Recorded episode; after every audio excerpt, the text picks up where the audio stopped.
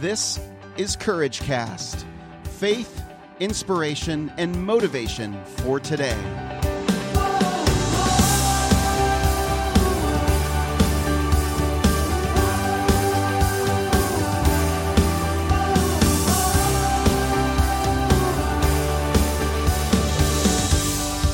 Well, hey, friends, I'm Eric Nordoff, and you're listening to another episode of Courage Cast. It's so good to have you on here with me today. And today I want to talk about setting a standard of integrity.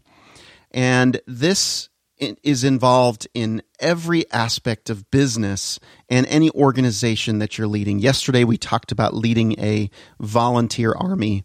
And uh, actually, the day before, we talked about that. And uh, yesterday, we, we talked about attitude. And today, we're going to continue in that vein of conversation about leadership and what that means. And specifically, setting the standard for yourself, because we talked about that it is all about you, you are the only one that you have the ability to control. Everyone else is not going to do always what you want them to do. And so, how do you lead an all volunteer army? Well, you do that by taking responsibility. You do that also by having an attitude that enables you to be positive and to reflect positivity, which comes from a groundedness in your relationship with God. And then the next thing that you should do is set a standard for yourself of integrity and model that standard for others so that it can be caught. For example, being the starfish and Neil Anderson. Neil Anderson outlines the starfish wellness advocates creed and he has six things that are outlined that are very important for the the new wellness advocates who's building a business things like I will always be extremely coachable. I will always be positive. I will always work hard and smart. I will always study hard. I will always level with people and I will always find a way. So these are standards. These are com- a commitment that you're making with your leader, the person that's mentoring you. And the mentor likewise will set a standard and he'll say, or she will say, I will always believe in my team. I will always be positive. I will always level with you and I will always level with my team. I will never ask anyone on my team to do something I'm not doing or haven't done a million times, and I will always find a way. The the core foundational thing that that I come away with this is I will always find a way. When both parties are always looking are committed to finding a way, things get done. Uh, there's just the standard that is set. And this is something that infiltrates your team when you begin to speak with from this kind of standard. Um, another standard that is outlined in Making the First Circle Work by Randy Gage is a standard of always doing the right thing. And uh, in an organization, uh, you've got to operate all of you from core qualities, core principles that are ingrained into the culture. Your organization, your organization's culture is being developed right now. Your business, its culture is being developed. Even if it's just you, you are the one responsible for developing your business's culture. But if you have one or two people, it starts with the culture between you and that other person, and, and that takes communication. Uh, so, some of the standards that are outlined here that are suggested and I love them. First of all, is your word good? Can I be trusted to be giving an honest word to someone else or to myself?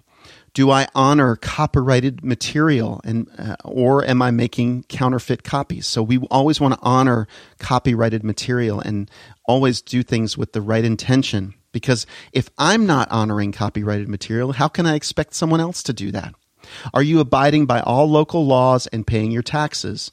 So, this is again a standard for yourself and a standard for others, but first it starts with you.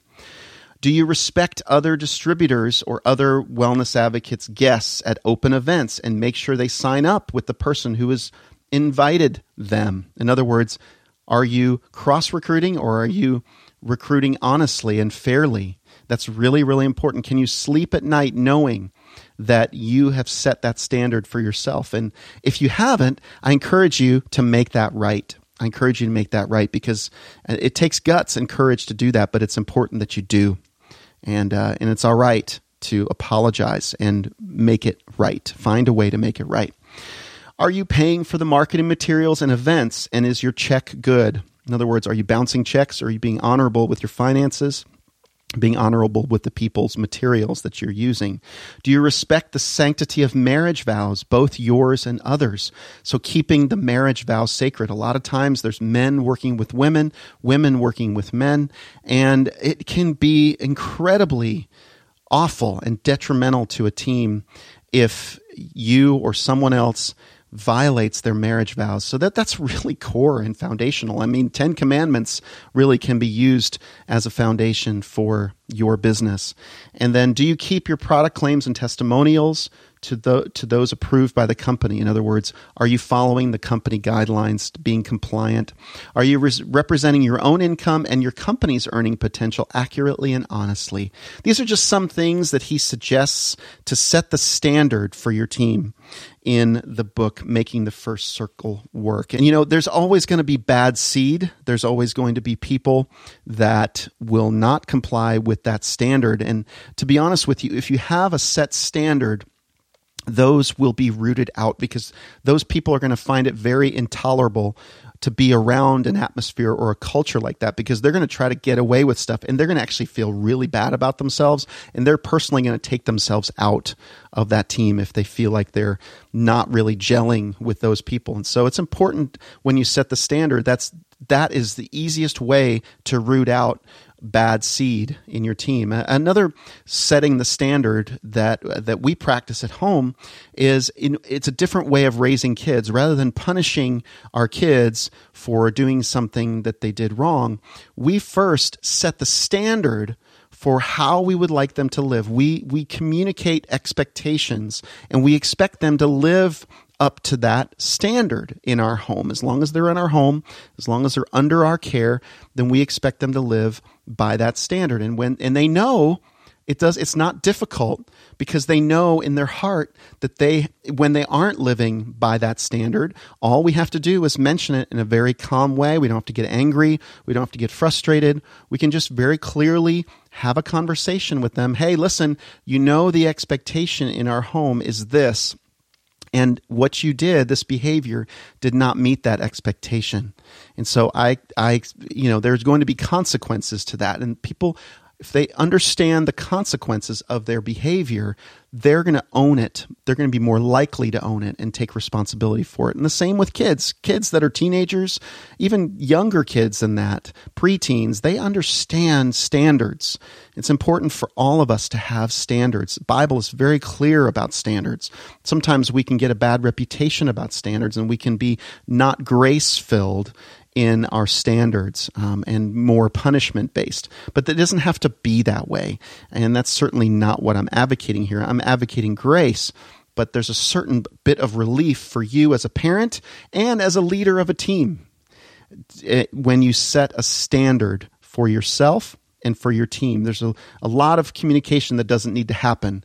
As long as you're communicating these things up front and you're consistently following through and reminding everyone.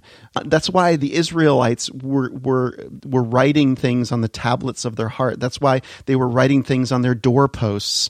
And that's, that's why they had things so they could be reminded of the standards. And if you need that, write those standards out for you and your team and communicate about that. Be clear about that in your webinars, in your team calls in your day to day mentoring calls with people, remind them of what the standard is. Set the standard and be reminded and remind others of that standard because that is the best way to remain drama free. I can guarantee, I know one of the things that Dave Ramsey does in his organization is it, gossip is complete, not at all tolerated. It's very clear that if you're upset with someone, you go to that person. And if that person does not listen or will not listen, then you you and that person go to a superior. But you don't talk about people behind their back. You don't bicker. You deal with the issues and you have confrontational conversations. I love that. That's very clear in Dave Ramsey's organization, and I'm not even in his organization, but I know that. that's a way that you can keep your organization drama free because we can't stand drama in our team. I certainly don't put up with it, and I I wouldn't want you to either. So the best recipe for being drama free is to communicate clear standards in your organization and expectations of one another so that there's no question what's expected in the culture of the company. And ultimately, we can live with abundance. There's no need to compete, there's no need to uh, consider others outside of your organization as rivals. But if you're acting with honesty and loving others on other teams, other organizations, other businesses, you're able to do that better when you come from a place of abundance because the Lord says very clearly in Deuteronomy, Blessed shall you be in the city, and blessed shall you be in the field. Blessed shall be the fruit of your womb, and the fruit of your ground, and the fruit of your cattle, the increase of your herds, and the young of your flock. Blessed shall you be, blessed shall be your basket and your kneading bowl. In Deuteronomy 28. And, and that comes from being faithful to obey the voice of the Lord your God, being careful to do his commandments that he commands, and the Lord your God will set you high above all the nations of the earth. All these blessings shall come upon you and overtake you if you obey the voice of the Lord your God. And so that's your mission, that's your calling, that's where you're that's your center where you're coming from because of what Christ did for you. You can now live in full abundance and there's no need to compete. It's a good thing, friends. I hope this has been encouraging to you. Please, if it is, share about it in the Courageous Community at courageouscommunity.com and the Facebook group. For now, that's it for me. I'll be back with you again on another episode of Courage Cast.